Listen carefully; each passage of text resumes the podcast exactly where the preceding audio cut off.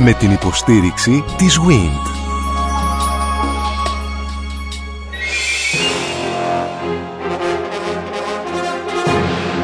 Γνωρίζοντας την ιστορία μας, Μικρασιατική καταστροφή. Ο ελληνισμός της Ανατολής. Μικρά Ασία, Καπαδοκία, Πόντος, Ανατολική Θράκη. Από το θρίαμβο των Βαλκανικών πολέμων στη Μικρασιατική καταστροφή. Μια σειρά ραδιοφωνικών εκπομπών στον Sky 100,3.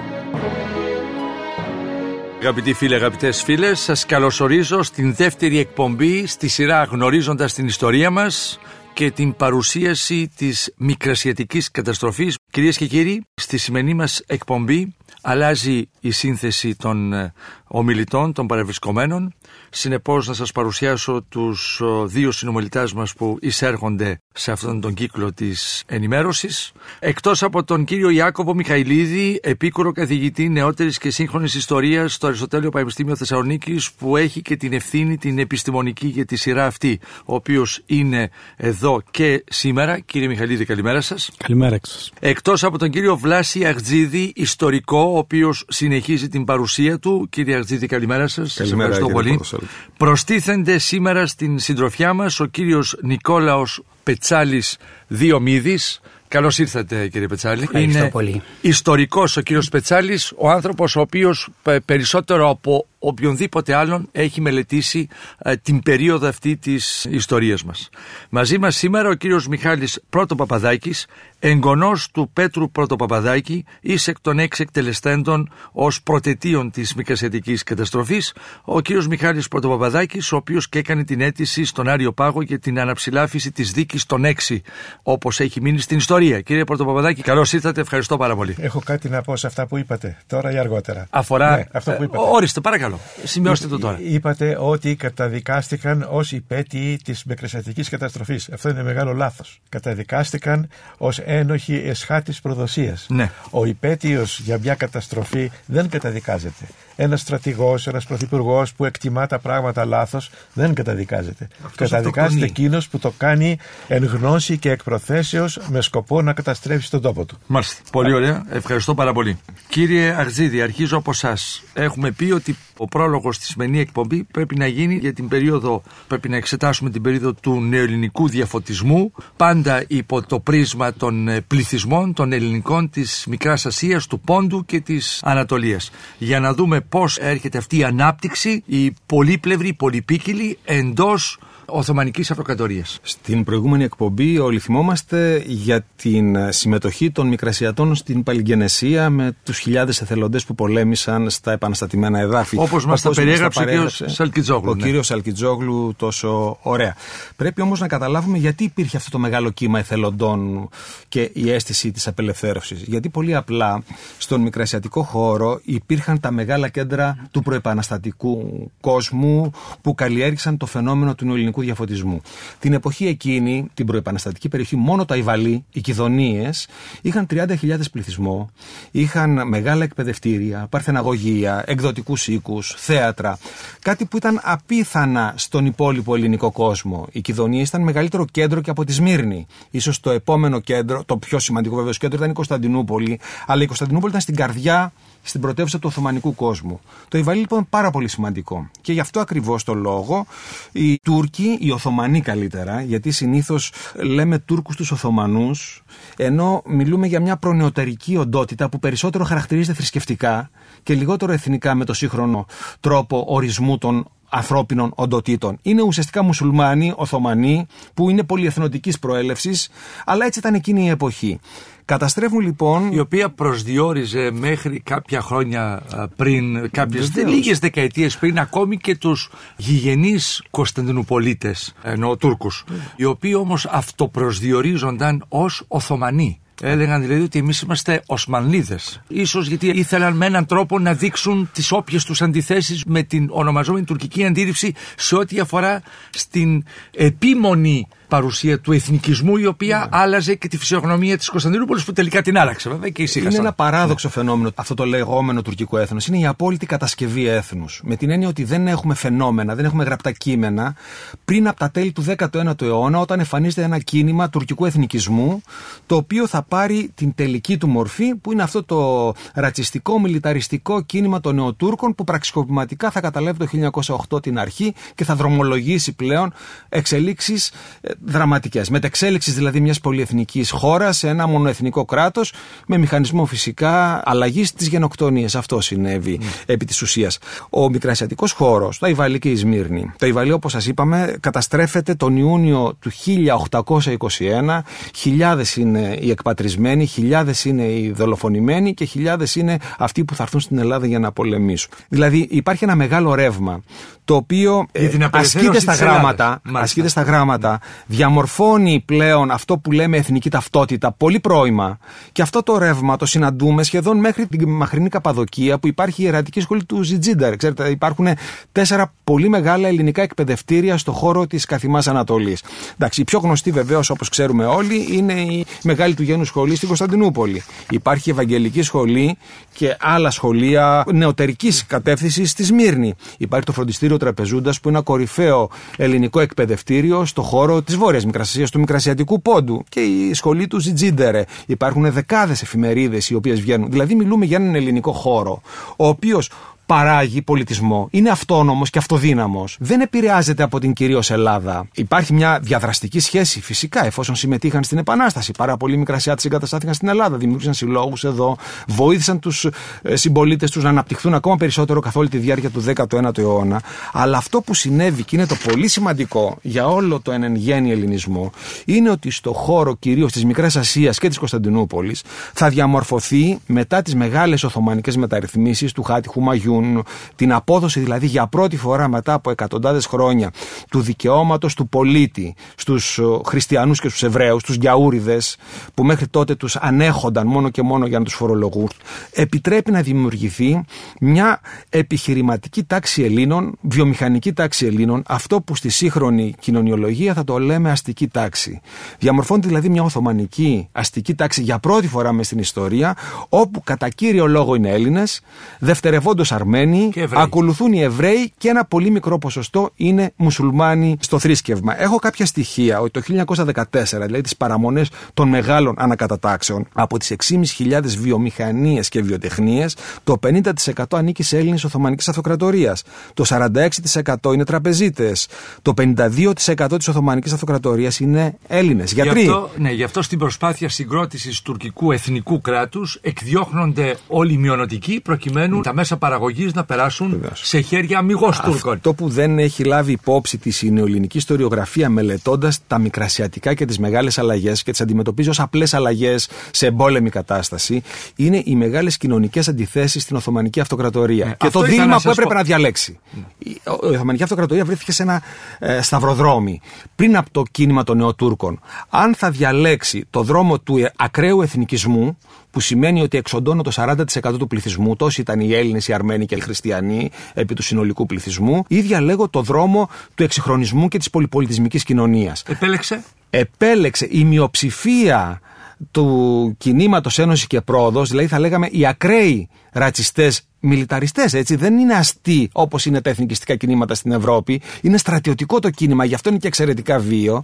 Επελέγει τη μέθοδο της βίαιης εξαφάνισης των χριστιανικών κοινοτήτων. Και για να δώσουμε έτσι την πληθυσμιακή. Και αυτό του δίνει υπόσταση και το ελέγχει και το καθορίζει ο Κεμάλ. Ο Κεμάλ είναι και αυτός ένας νεότουρκος ναι. χαμηλόβαθμος. Είναι η τριανδρία των νεότουρκων. Εβέρ, Ταλάτ και Τζεμάλ Πασά. Αυτοί είναι που θα κάνουν το πραξικόπημα του 1908 στη Θεσσαλονίκη και πλέον θα ορίσουν τις βασικές γραμμές που θα ακολουθήσει ο τουρκικός εθνικισμός που θα τη σεβαστεί απολύτως και ο Κεμάλ, που είναι γενοκτονίες. Επειδή όμως αυτή η κίνηση είναι επί της ουσίας κατά της πύλης, κύριε Μιχαηλίδη, επιτρέπει σε κάποιους ανθρώπους να παρασυρθούν ότι έρχονται οι νεοαστοί οι οποίοι θέλουν να αλλάξουν τα δεδομένα της Οθωμανικής Αυτοκρατορίας. Κάνει κάποιους ανθρώπους ακόμη και Έλληνες ενώ στην Βαλκανική Χερσόνησο να σε εισαγωγικά να τσιμπήσουν από αυτό το κίνημα. Ακριβώς έτσι έγινε απολύτως. Μην ξεχνούμε ότι ο ένοπλος μακεδονικός αγώνας, κυρίως μεταξύ ελληνικών και βουλγαρικών σωμάτων, διακόπηκε βία και απότομα ακριβώς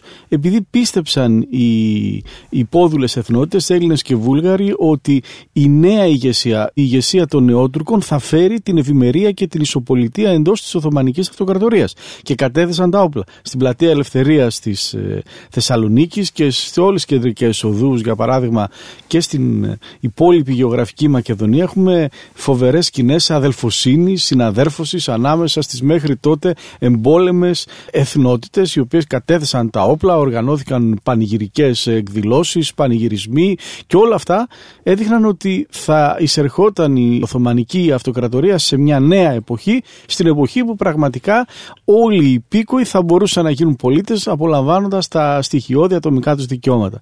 Αλλά αυτό ήταν ένα απατηλό όνειρο και αποδείχθηκε με πολύ άσχημο τρόπο και πολύ σύντομα και ήταν ακριβώς αυτό το πράγμα, κυρίως οι διώξεις που άσκησαν ουσιαστικά το νεοτουρκικό καθεστώς, ήταν ακριβώς το σημείο αυτό που οδήγησε τους μέχρι τότε αντιπάλους, κυρίως Έλληνες, Βούλγαρους και στη συνέχεια Σέρβους που είχαν βαφτεί επί δεκαετίες με τα όπλα στο αίμα, να συμπράξουν να συγκροτήσουν την πρώτη Βαλκανική Συμμαχία και να οδηγηθούμε στον πρώτο Βαλκανικό πόλεμο, ο οποίος οδήγησε και στην εκδίωξη της Οθωμανικής Αυτοκρατορίας από το χώρο των Βαλκανίων. Ξαναγυρίζω στον κύριο Αρτζίδη. Έχουμε πει λοιπόν για να κλείνουμε σιγά σιγά τι περιόδους και να πηγαίνουμε στην μια, επόμενη ένα φάση. πολύ σημαντικό γεγονός που το έθιξε ο κύριος Μιχαηλίδης. Η σκλήρηση της πολιτικής των Νεοτούρκων πριν από τον πρώτο Βαλκανικό πόλεμο κατά των χριστιανικών κοινοτήτων. Εδώ πρέπει να επισημάνουμε ότι σε ένα επίσημο συνέδριο του κόμματος Εξουσίας Ένωση και Πρόοδος από όπου έχουν κυριαρχήσει μόνο οι ακραίοι εθνικιστές και έχουν εκπαραθυρώσει όλους τους μεταρρυθμιστές, γίνεται σε συνέδριο τον Οκτώβριο του 1911 στη Θεσσαλονίκη, λαμβάνεται για πρώτη φορά στην σύγχρονη ιστορία από ένα κόμμα εξουσίας η απόφαση εξόντωσης των ανεπιθύμητων πληθυσμών, που είναι οι χριστιανικοί πληθυσμοί και ορίζονται και τα μέσα, οι εξοπλισμένοι μουσουλμάνοι. Δηλαδή, από τον Οκτώβριο του 1911, επισήμως οι νεότουρκοι, και έχει γραφτεί και σε όλες τι. Απεργάζονται ένα σχέδιο έχουν καταλήξει στο μοντέλο Της πολιτικής εκκαθάρισης. διακυβέρνησης που θα ακολουθήσουν. Ναι. Σε αυτό που κατέχουν, που είναι ένας χώρος 12 εκατομμυρίων ανθρώπων, τόση είναι η Οθωμανική Αυτοκρατορία, από τους οποίους τα 4 εκατομμύρια είναι χριστιανοί, Έλληνες, Αρμένοι, Ασυροχαλδαίοι και οι μουσουλμάνοι είναι οι πολυεθνοτικοί. Δεν έχουν αποκτήσει ακόμη οι μουσουλμανικοί πληθυσμοί τουρκική εθνική συνείδηση, αυτό θα αποκτηθεί επί τουρκικής δημοκρατίας. Είναι κουρδόφωνοι, είναι τουρκόφωνοι, είναι ελληνόφωνοι, είναι αλβανόφωνοι, μιλούν τις γλώσσες του Καυκάσου, τσερκέζικα, οσετίνικα, απχάζικα. Αυτός είναι ένας πολυεθνικός μουσουλμανικός κόσμος. Αποφασίζουν λοιπόν να εξοντώσουν τα 4 εκατομμύρια των χριστιανών και τα υπόλοιπα 6 με 8 εκατομμύρια μουσουλμάνων βιαίως να τους μετατρέψουν, να κατασκευάσουν ένα έθνος. Ένα έθνος φανταστικό που προέρχεται τάχα από τον 11ο αιώνα από τις στέπε της Κεντρικής Ασίας. Αυτό είναι το μοντέλο των Νεότουρκων, το οποίο αρχίζουν και το υλοποιούν συστηματικά. Όμως με τη βοήθεια τίνων. Αυτό είναι το πολύ εντυπωσιακό που το αγνοούμε. Με τη βοήθεια των Γερμανών, του Κάιζερ και της ομάδας του, οι οποίοι έχουν αναλάβει να ανασυγκροτήσουν τελείως το νεοτουρκικό στρατό, αποδέχονται τα νεοτουρκικά σχέδια και απεργάζονται τη δημιουργία ενός προτεκτοράτου γερμανικού στον καταραίοντα ουσιαστικά νεοτουρκικό Οθωμανικό χώρο, στη βάση πια της εξόντωσης των ανταγωνιστών. Δηλαδή υπάρχει και μια άλλη παράμετρος. Πώς θα γερμανίσουν τη Μικρά Ασία εξοντώνοντας τους ακμαίους αστικούς πληθυσμούς.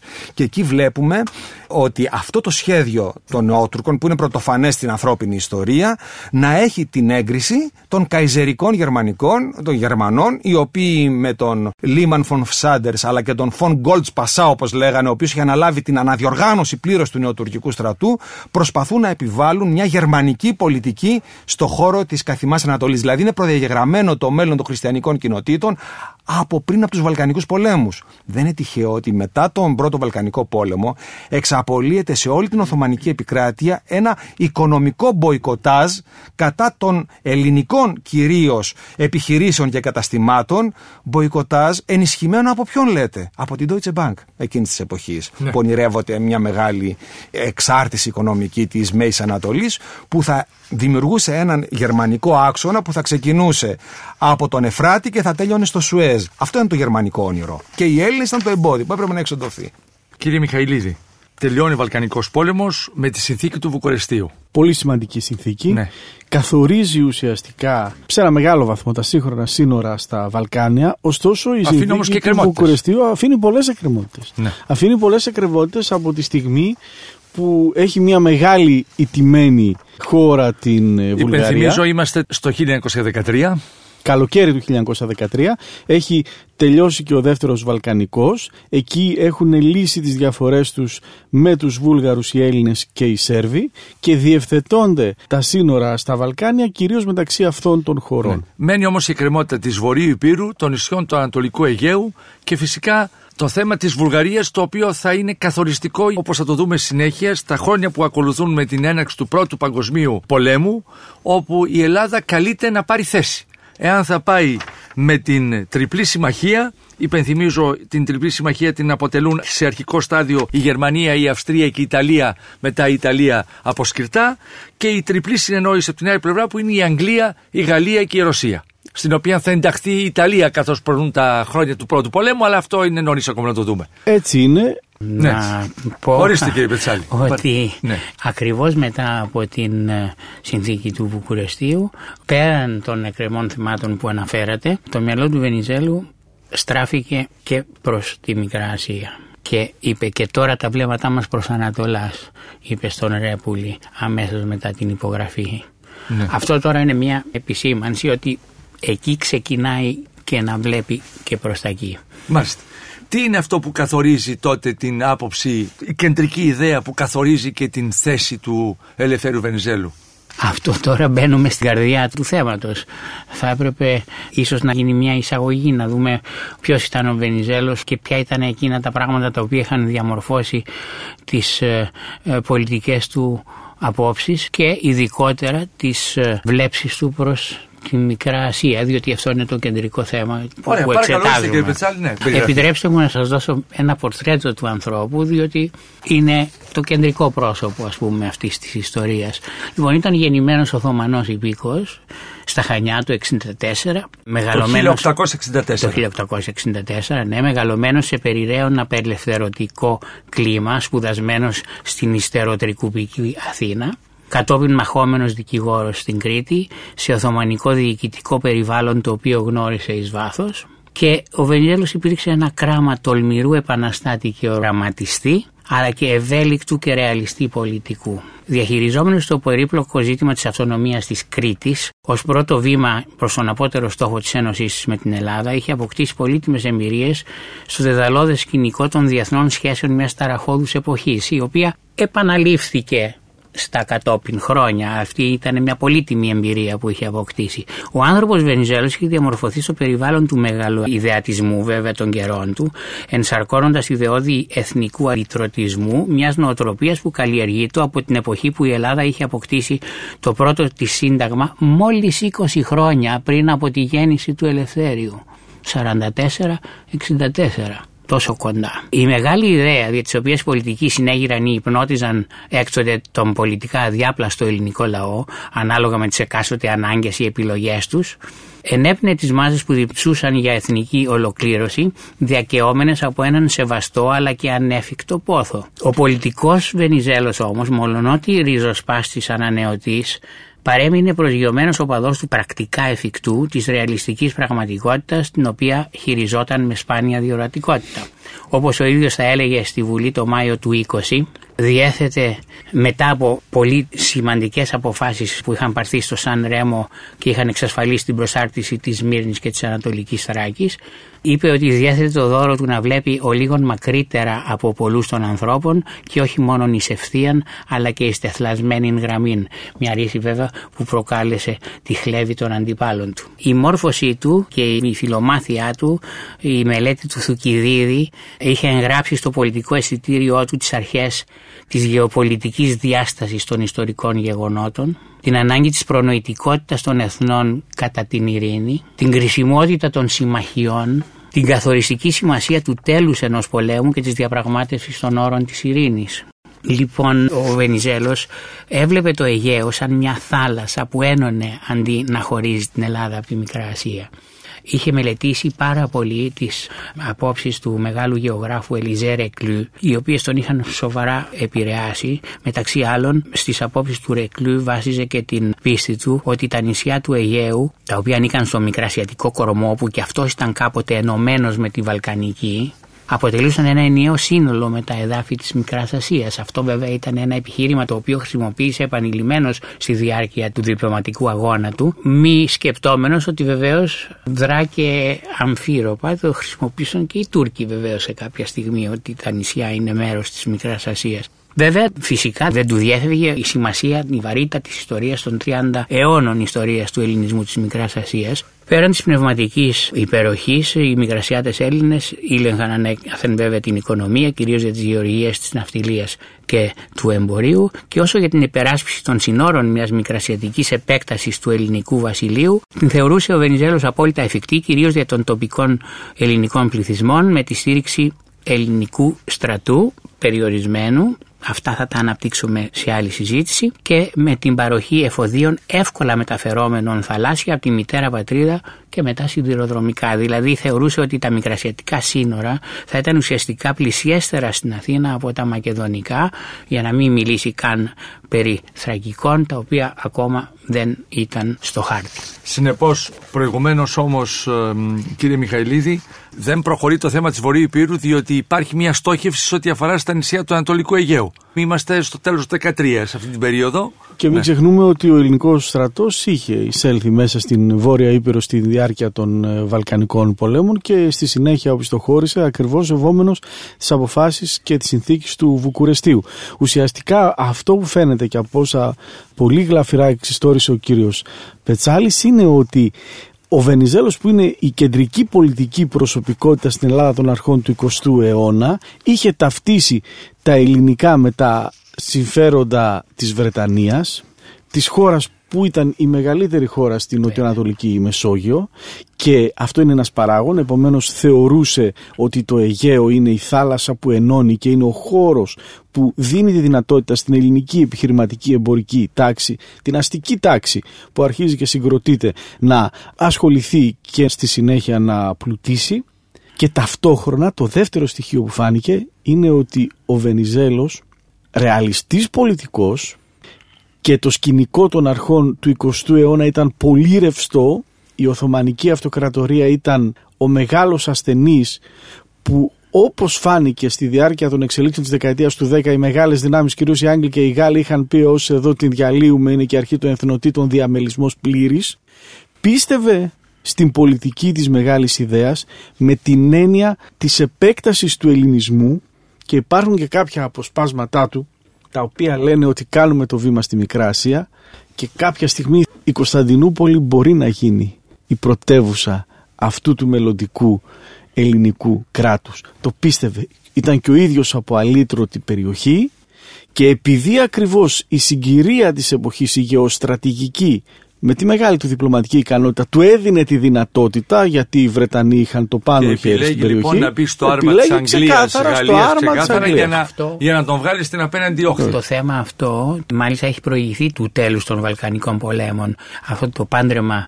μεταξύ Βενιζέλου και Λόιτ Τζόρτζ γιατί αυτοί ήταν που έκαναν αυτήν την προσέγγιση έγινε στη διάρκεια του συνεδρίου του Λονδίνου στα τέλη του 1912-13 με τη μεσολάβηση του στενότατου φίλου του Lloyd George του Γενικού Πρόξενου της Ελλάδος, Sir John Σταυρίδη ο οποίος έφερε κοντά τον Βενιζέλο στον Lloyd George και στον Churchill και σε άλλες προσωπικότητες και στον Gray, τον Υπουργό Εξωτερικών τότε.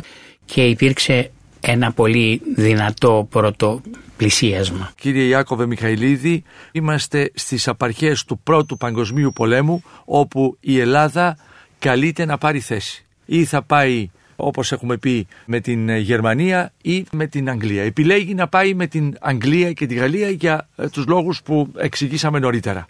Αυτό πίστευε ο Βενιζέλος. Ναι. Αυτό βεβαίως ε, μέχρι να φτάσει στο σημείο να γίνει επίσημη κρατική πολιτική έπρεπε να ε, έρθει μεγάλη σύγκρουση αφενός με το επιτελείο και τον ίδιο τον Κωνσταντίνο ο οποίος προωθούσε μια πολιτική ουδετερότητας.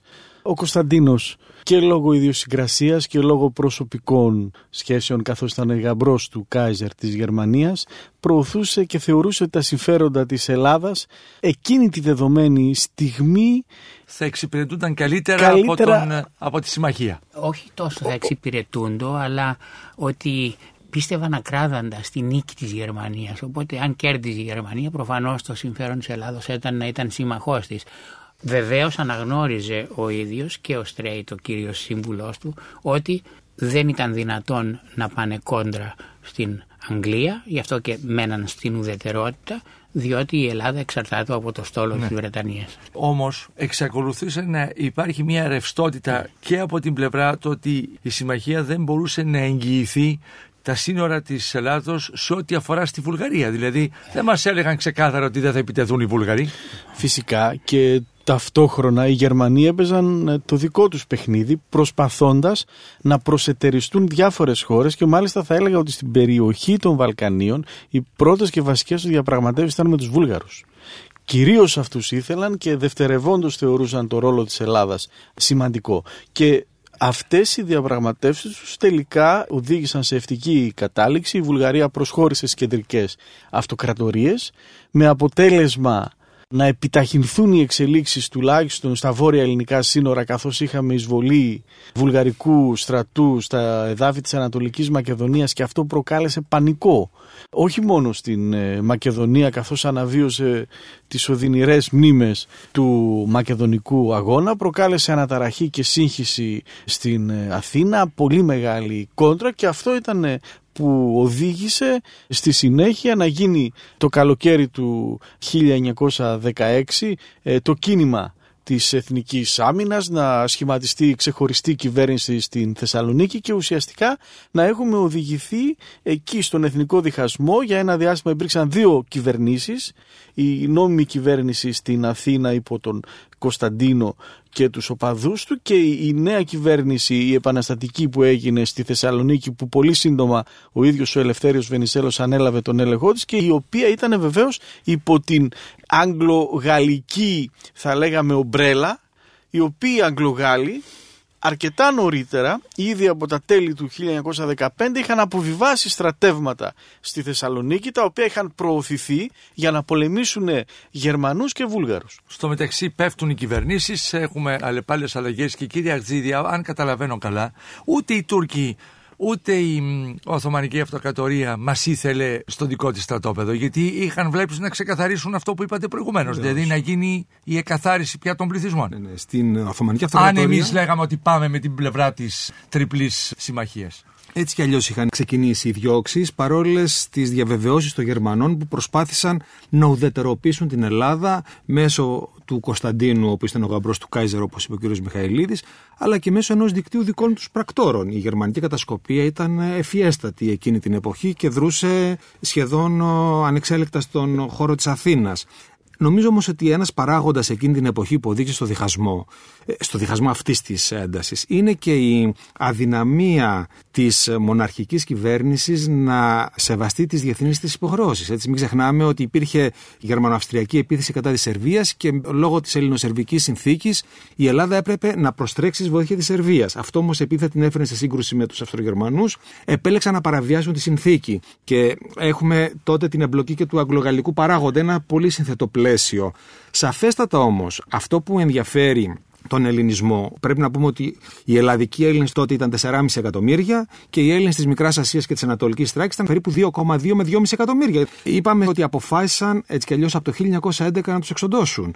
Και ότι από το τέλος του πρώτου Βαλκανικού πολέμου οι Νεότουρκοι με την καθοδήγηση του Ζυγιά Γκιοκάλπ, του κορυφαίου ιδεολογικού καθοδηγητή και επικεμαλικής εποχής, οργάνωσαν τα σχέδια της ε, εθνικής εκαθάρισης. Μιλάμε για προγραμματισμένη εξόντωση του χριστιανικού πληθυσμού της νεοτουρκικής Οθωμανικής Αυτοκρατορίας. Τα σχέδια αυτά αρχίζουν να τα υλοποιούν από το Μάρτιο του 1914. Πολύ νωρίς δηλαδή. Είναι τέτοια η ορμή των νεότουρκων να εκαθαρίσουν το έδαφος με την ουσιαστική ανοχή των Γερμανοαυστριακών που ξεκινούν τις μαζικές εκαθαρίσεις με κορυφαίο παράδειγμα την εξόντωση της Παλαιάς Φώκιας 80 χιλιόμετρα βόρεια στη Σμύρνη τον Ιούνιο του 1900. Τι ακριβώς κάνουν κύριε Αρτζήτη οι τσέτε, γιατί τη δουλειά πάντα είχαν οργανώσει παρακρατικές παρα... ομάδες. Τα σκυλά τη Μαχσουσά. Για να μην φαίνεται ότι επισήμω εμπλέκεται το κράτος. Αλλά το κράτος ήταν από πίσω. Το οποίο είχε δώσει εντολές στο τι θα χτυπήσει η κάθε τσέτικη ομάδα, κάθε ομάδα τάκτων. Την παλαιά φώκια λοιπόν την περικυκλώνουν, τη λαιλατούν, σκοτώνουν τον πληθυσμό, ένα μέρος του πληθυσμού αναγκάζεται να φύγει απέναντι για τη Χίο και τη Μυτιλίνη και, και είναι την ελληνική συνοικία τριπολείται η ελληνική συνοικία. Και για καλή μας τύχη, εκείνο τον καιρό έκανε ένα καφέ στη Φώκια ένας εξαιρετικός ε, Γάλλος αρχαιολόγος, ο οποίος φωτογραφίζει και όλη τη σκηνή σε επίθεση των τσετών, τις δολοφονίες ε, κλπ. Ο Σαρτιό. Ο Σαρτιό. Πρέπει να το πούμε. Προς τιμήν του Σαρτιό. Προς τιμήν του Σαρτιό. Είναι να... το πρώτο φωτογραφικό ντοκουμέντο που έχουμε για την έναρξη της γενοκτονίας που εξαπέλυσαν οι νεότουρκοι κατά των ελληνικών πληθυσμών της Μικράς Ασίας. Βεβαίως πρέπει να πούμε ότι οι πρώτες διώξεις γίνονται στην Ανατολική Θράκη από το Μάρτιο του 2014, όπου με την καθοδήγηση των Γερμανών Συμβούλων και με πρόσχημα την απελευθέρωση σε εισαγωγικά των στρατηγικών ζωνών που είναι γύρω από τα στενά από τους εχθρικούς όπως θεωρούσαν τους Έλληνες πληθυσμούς, αρχίζουν τις μαζικές εκτοπίσεις του ελληνικού πληθυσμού. Δηλαδή, η γενοκτονία έχει ξεκινήσει στο χώρο της Μικράς Ασίας από την άνοιξη του 1914. Τα θύματα είναι πολύ άριθμα. Έχουμε τη μαύρη βίβλο του Οικουμενικού Πατριαρχείου που εκδίδεται με το τέλος του Πρώτου Παγκοσμίου Πολέμου. Έχουμε εκατοντάδες χιλιάδες εκτοπισμένους, εκατοντάδες χιλιάδες νεκρούς. Μόνο από την περιοχή της Μύρνης έχουν εκτοπίσει άρενες 180.000. Άρα, έχουμε εμείς ένα επιχείρημα ότι μπορεί να πάει μελλοντικά ελληνικό στράτευμα στα παράλια της Μικράς Ασίας για να προστατεύσει τον ε, πληθυσμό της ε, Μικράς Ασίας, κύριε Αρτζίδη. Έχουμε ένα τέτοιο όπλο ήταν, ήταν στη βαρέτρα ήταν προδιαγεγραμμένο. Δηλαδή η πολιτική των νεότουρκων, οι οποίοι ναι. πλέον είχαν κυριαρχήσει, οι σουλτανικοί πλέον είχαν υποχωρήσει, ήταν μετατροπή της πολυεθνικής προνεωτερικής αυτοκρατορίας σε έθνος κράτος. Αυτός είναι ο ορισμός τους, αυτό το οργανώνουν, αυτό το αποφασίζουν, το οργανώνουν μεθοδικά, διαμορφώνουν και εκπονούν μια ιδεολογία αποκλεισμού των στοχοποιημένων Εγώ θέλω να ακούσω όμως τι λένε και οι πληθυσμοί. Τι βρίσκεται στα αρχεία σας, τι νιώθουν από το 14 έως το 19 οι ελληνικοί πληθυσμοί στη Σμύρνη και στα παραλία μεγάλε πόλει. Βιώνουν αυτή την τρομακτική τρομοκρατία που υπάρχει σε όλη την έκταση του ελληνισμού, από το Μικρασιατικό Πόντο έως την Ανατολική Θράκη, έως την περιοχή της Μύρνης, έως την Κιλικία και την Πισιδία. Οι Έλληνες της Μικράς Ασίας, οι πολυάριθμοι Έλληνες της Μικράς Ασίας και της Ανατολικής Θράκης, οι οποίοι είχαν μια όρημη εθνική συνείδηση, είχαν ένα μεγάλο σύστημα εκπαίδευσης όπως είχαμε αναφέρει και πριν, ήταν ένας πληθυσμός ο οποίος δούλεψε με κάθε τρόπο στον εκδημοκρατισμό της κοινής κοινωνίας και του κοινού κράτους. Η έλευση των Νεοτούρκων, η διαμόρφωση στρατηγικών εξόντωσης, η υλοποίηση αυτών των στρατηγικών από το 1914 με την ανοχή των Γερμανό-Αυστριακών οδηγεί πλέον τους πληθυσμούς αυτούς να συνειδητοποιήσουν ότι δεν υπάρχει κανένας άλλος δρόμος πλην της πολιτικής χειραφέτησης. Η πολιτική χειραφέτηση δύο μορφές θα μπορούσε να πάρει. Είτε ανεξαρτησία, είτε ένωση πλέον με την Ελλάδα ήταν πλέον μονόδρομος από το 1914 το τι θα συνέβαινε. Γιατί θέλω να το συνδέσω με αυτό που είπατε όταν αρχίσαμε σήμερα την εκπομπή, ότι δηλαδή στην περίοδο του διαφωτισμού και στη συνέχεια στον επαστατικό αγώνα συμμετέχουν, όπως είδαμε και από την προηγούμενη εκπομπή, Έλληνες από την Μικρά Ασία. Άρα εν υπάρχει από τότε αυτή η διάθεση ότι όταν απελευθερωθεί ο κορμός ο ελλαδικός θα έρθει και η σειρά δική μας να απελευθερώσουμε και εμείς και να γίνουμε και εμείς Ελλάδα. Δηλαδή αυτά τα βρίσκεται στα αρχεία. Απολύτως και στα σχολεία υπάρχει αυτό το κλίμα μόνο που είναι ένας σοφός πληθυσμός και αγωνίζεται μέχρι την τελευταία στιγμή για τον εκδημοκρατισμό του κοινού κράτους. Το οριστικό τελείωμα κάθε ελπίδας δημοκρατίας και σεβασμού των διαφορετικών έρχεται με τους νεότουρκους και με τον εθνικισμό, τον ακραίο εθνικισμό που εκπονούν και τον νιώθουν οι πληθυσμοί. Έχουν όμως μέχρι τότε την ελπίδα ότι αυτό μπορεί να γίνει υπό τη σκέπη της Οθωμανικής Αυτοκρατορίας. Ο εκμοντερνισμός και η βελτίωση. Εκδημοκρατισμός. Ναι. Εκδημοκρατισμός. Ναι. Βεβαίως ο δρόμος είναι άλλος. Και από τη που ο δρόμος πλέον της νεοτουρκικής εξουσίας Βλέπουν είναι εθνική εκαθάριση, σου λέει ότι ο μόνος τρόπος για να... Εξοντώνονται. Δηλαδή από την περιοχή της Μύρνη μόνο, για να μην μπούμε στην Ανατολική Θράκη ή στο Μικρασιατικό Πόντο, που είναι πολύ άριθμα τα θύματα και εγώ ολόκληρε περιοχές και χωριά εξοντώνται από το Δεκέμβρη του 16, πολύ νωρίς, όταν η Ελλάδα ζει το δικό της ε, όραμα μέχρι τη Λαμία ή πέρα από τη Λαμία, εκεί έχει εξαπολυθεί το πογκρόμ κατά των χριστιανικών πληθυσμών ελληνικών, αρμενικών, ασυροχαλδεϊκών. Είναι ένας τεράστιος μετασχηματισμός που γίνεται στην Ανατολή με βάση τις πολιτικές γενοκτονίες. Η Ελλάδα εκείνη την εποχή, αυτό που βλέπουμε από τα αρχεία είναι ότι δεν λαμβάνει υπόψη αυτή την ομοτέλεια και αυτή την αλλαγή του περιβάλλοντος. Δεν το συνειδητοποιούν σε μεγάλο βαθμό ένα μεγάλο μέρος των ηγητόρων του ελλαδικού κόσμου. Γι' αυτό βλέπουμε ότι οι πολιτικές που επιλέγουν είναι πολιτικές που δεν αντιστοιχούν σε εκείνη την ιστορική είναι συγκυρία. Αυτό που λέμε κοντόφθαλμες. Λοιπόν, πρωτού δώσω το λόγο στον κύριο Πετσάλη, ακούσαμε τον κύριο Βλάση Αγζίδη, είναι ιστορικός. Όμως, Τη σύνδεση με τον κύριο Πετσά θα την κάνει ο κύριος Μιχαηλίδης διότι έχει βρει ένα σημείο κάπου από ένα βιβλίο στο οποίο λέγεται στην Αθήνα τότε για να εξηγήσουμε αυτό το κοντόφθαλμο ότι είναι προτιμότερο να ανέβουμε στον ε, Αγιώργη πάνω στο Λικαβιτό για να δούμε πού φτάνουν τα σύνορα της μητέρας πατρίδας. Εξηγήστε το λίγο αυτό να αντιληφθούμε τι οραματίζει το Βενιζέλος σε σχέση με το άλλο κομμάτι της ελληνικής πολιτικής σκηνής. Είναι ακριβώς αυτή η σύγκρουση η οποία ενυπάρχει μέσα στα σπλάχνα του νεοελληνικού κράτους από τη στιγμή της ίδρυσής του και κορυφώνεται τότε την δεκαετία του 1910. Η εσωστρέφεια με την εξωστρέφεια. Ναι, ποια Ελλάδα θέλουμε και τι είδους Ελλάδα θέλουμε. Δυστυχώς το μοντέλο που τελικά υιοθετήθηκε και επιβεβαιώθηκε με το δραματικότερο τρόπο με τη μικρασιατική εκστρατεία και την καταστροφή είναι ότι οι πολιτικές ελίτ οι οποίες διαχειρίστηκαν το ζήτημα ήθελαν μια Ελλάδα ελέγξιμη από τις ίδιες. Ούτως ώστε το σχηματικό αυτό πράγμα δείχνει οτιδήποτε υπερβαίνει τη δική μας εξουσία και το δικό μας έλεγχο δεν το θέλουμε. Έτσι ακριβώς το 1844 δεν θέλαν ούτε τους ετερόχθονες γιατί ακριβώς ήταν κυρίως φωτισμένοι φαναριώτες οι οποίοι αμφισβητούσαν την δική τους εξουσία και προτίμησαν να οχυρωθούν γύρω από διάφορα νομικά διατάγματα για να ελέγξουν την εξουσία και αυτή ήταν και η μικρή αλλά έντιμος Ελλάδα. Προσέξτε, είναι διαφορετικό το συνέστημα του κόσμου που μπορεί να είχε τα δικά του προβλήματα, να μην επιθυμούσε μια πολεμική εμπλοκή στη συνέχεια να ήταν κουρασμένος. Και άλλο κάτι το οποίο καλλιεργείται σκόπιμα ως διαχείριση και νομή της εξουσίας. Και τη δεκαετία του 1910 αυτό ήταν μια κρίσιμη διαπάλη και κατά την άποψή μου σας είπα μπορεί κανείς να διαφωνεί ότι ο εθνικός διχασμός στην Ελλάδα ο οποίος ξεκίνησε ήδη από την στιγμή της συγκρότησης του ελληνικού κράτους και συνεχίζεται κατά την άποψή μου ακόμη και σήμερα παίρνει διάφορες μορφές και όλα σχετίζονται με τη σχέση των ανθρώπων που ελέγχουν την εξουσία ή που βρίσκονται κοντά στην εξουσία και πώς θέλουν να την έμονται. Το γεγονός ότι δεν μπόρεσε το ελληνικό κράτος από την αρχή να οδηγηθεί σε μια αντιπροσωπευτική δημοκρατία και δεν μπόρεσε στη συνέχεια να αφομοιώσει αυτόν τον δυναμισμό του ελληνισμού της Ανατολής, ο οποίος δυναμισμός ήταν κυρίως εξυγχρονιστικός δυναμισμός. Έθετε κάποιες άλλες προϋποθέσεις οι οποίες θα άλλαζαν το κράτος. Και αυτό το πράγμα τρόμαζε. Από τη στιγμή που τρόμαζε, αυτό δημιουργούσε προσκόμματα απέναντι σε όσους είχαν οχυρωθεί γύρω από τον παλαιοκομματισμό και ήταν πολλοί σε όλο το μεγάλο πλέγμα του ελληνικού κόσμου. Αυτό το πράγμα λοιπόν κρίθηκε τη δεκαετία του 1910, κρίθηκε με τραγικό τρόπο, δυστυχώς θα ήταν καθαρά φιλολογικό αν δεν μεσολαβούσαν και 1,5 εκατομμύριο πρόσφυγες και πόσοι που χάθηκαν στη γενοκτονία, στους εκτοπισμούς και σε όλα αυτά τα πράγματα αλλά τελικά υποθήκευσε μέχρι και σήμερα την πορεία του ελληνικού κράτους ως μιας σύγχρονης δημοκρατίας.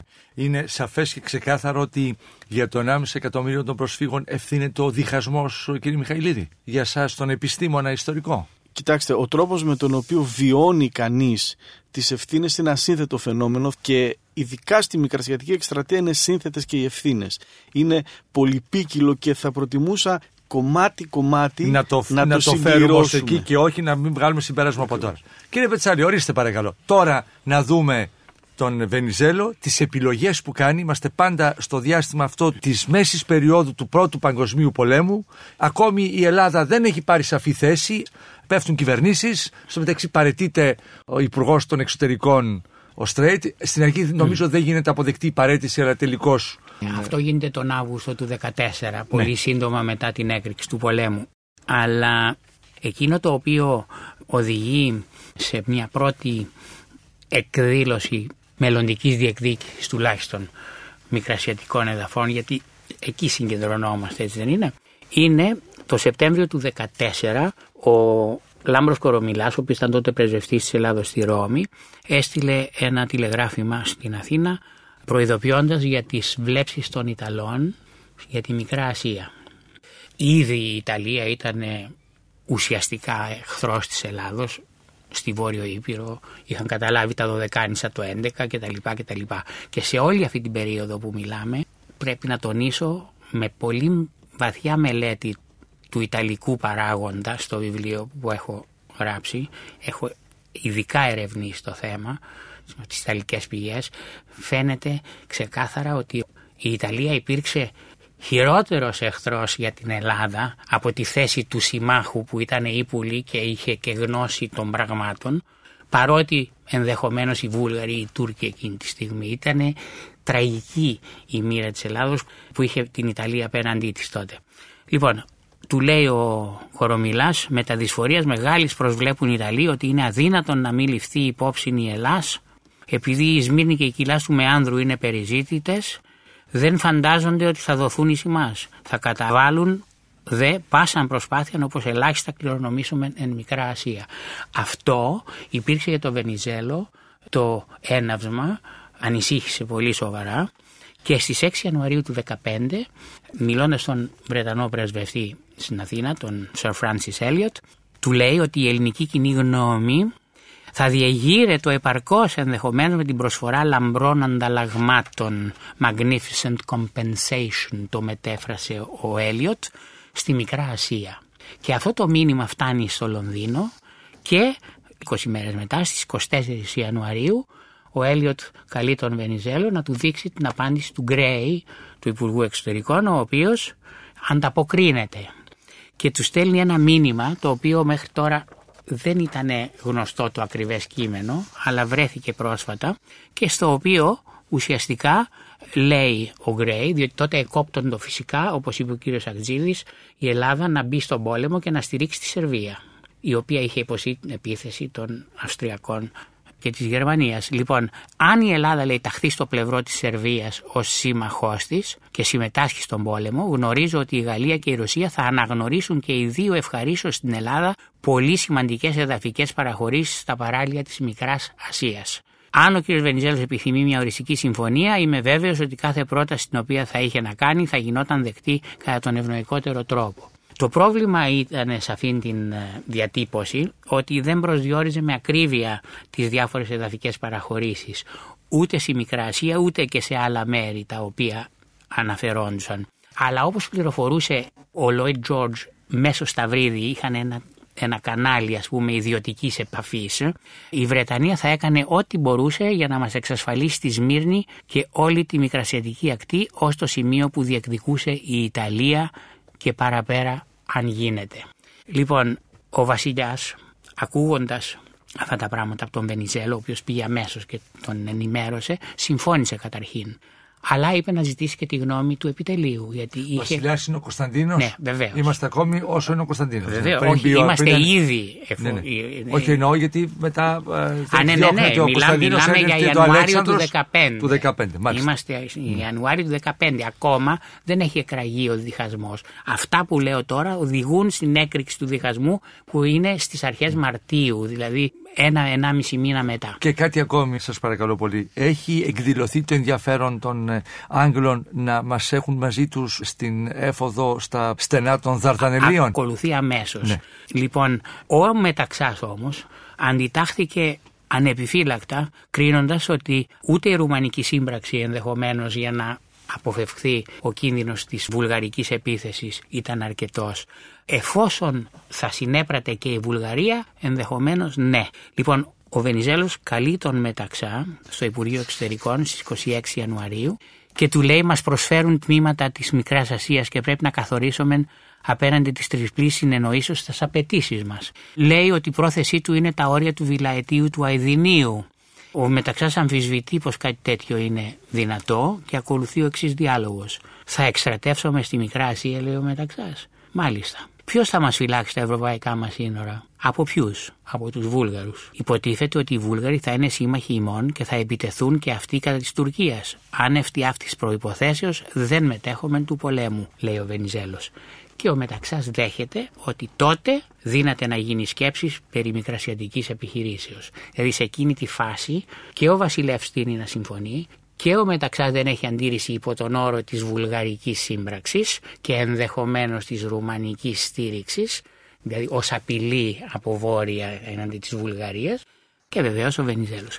Αλλά δύο μέρες μετά, στις 28 Ιανουαρίου, διευκρινίζει ο Βενιζέλος στον Μεταξά ότι η προσφορά στη Μικρά Ασία ήταν αντάλλαγμα για την έμπρακτη στήριξη της Σερβίας. Αυτό δε προϋπέθεται τη συνεργασία της Βουλγαρίας όπως του είπε και γι' αυτό θα δεχόταν στην ανάγκη να της παραχωρήσει την Καβάλα και τη Δράμα. Ακούγοντας αυτό ο Μεταξάς εξανέστη εδώ μία παρένθεση για να σημειώσουμε ότι ο Μεταξάς είναι σύμβουλος του Βασιλέως Κωνσταντίνου. Όχι επίσημα σύμβουλος, είναι αναπληρωτής αρχηγός του επιτελείου, υπό τον Δούσμανη βασικά, αλλά είναι πολύ στενά προσωπικά συνδεδεμένος με τον Κωνσταντίνο και κάθε μέρα μπαινοβγαίνει στο παλάτι. Είναι ανεπίσημος σύμβουλος, όπως και ο Στρέιτ άλλωστε. Και οι δύο, οι οποίοι είναι οι πρωταγωνιστές του διχασμού ουσιαστικά με τη στάση και τη συμβουλή τους και τις απόψεις τους τέλος πάντων ήταν ανεπίσημοι σύμβουλοι, περισσότερο ως φίλοι. Η κοινωνία, κύριε Μιχαηλίδη, από όλα αυτά που περιγράφει και ο Σπετσάλης, δηλαδή η αντιπρόταση για να δοθεί στους Βούλγαρους η καβάλα και όλες αυτές οι εξελίξεις, η κοινωνία τις γνωρίζει;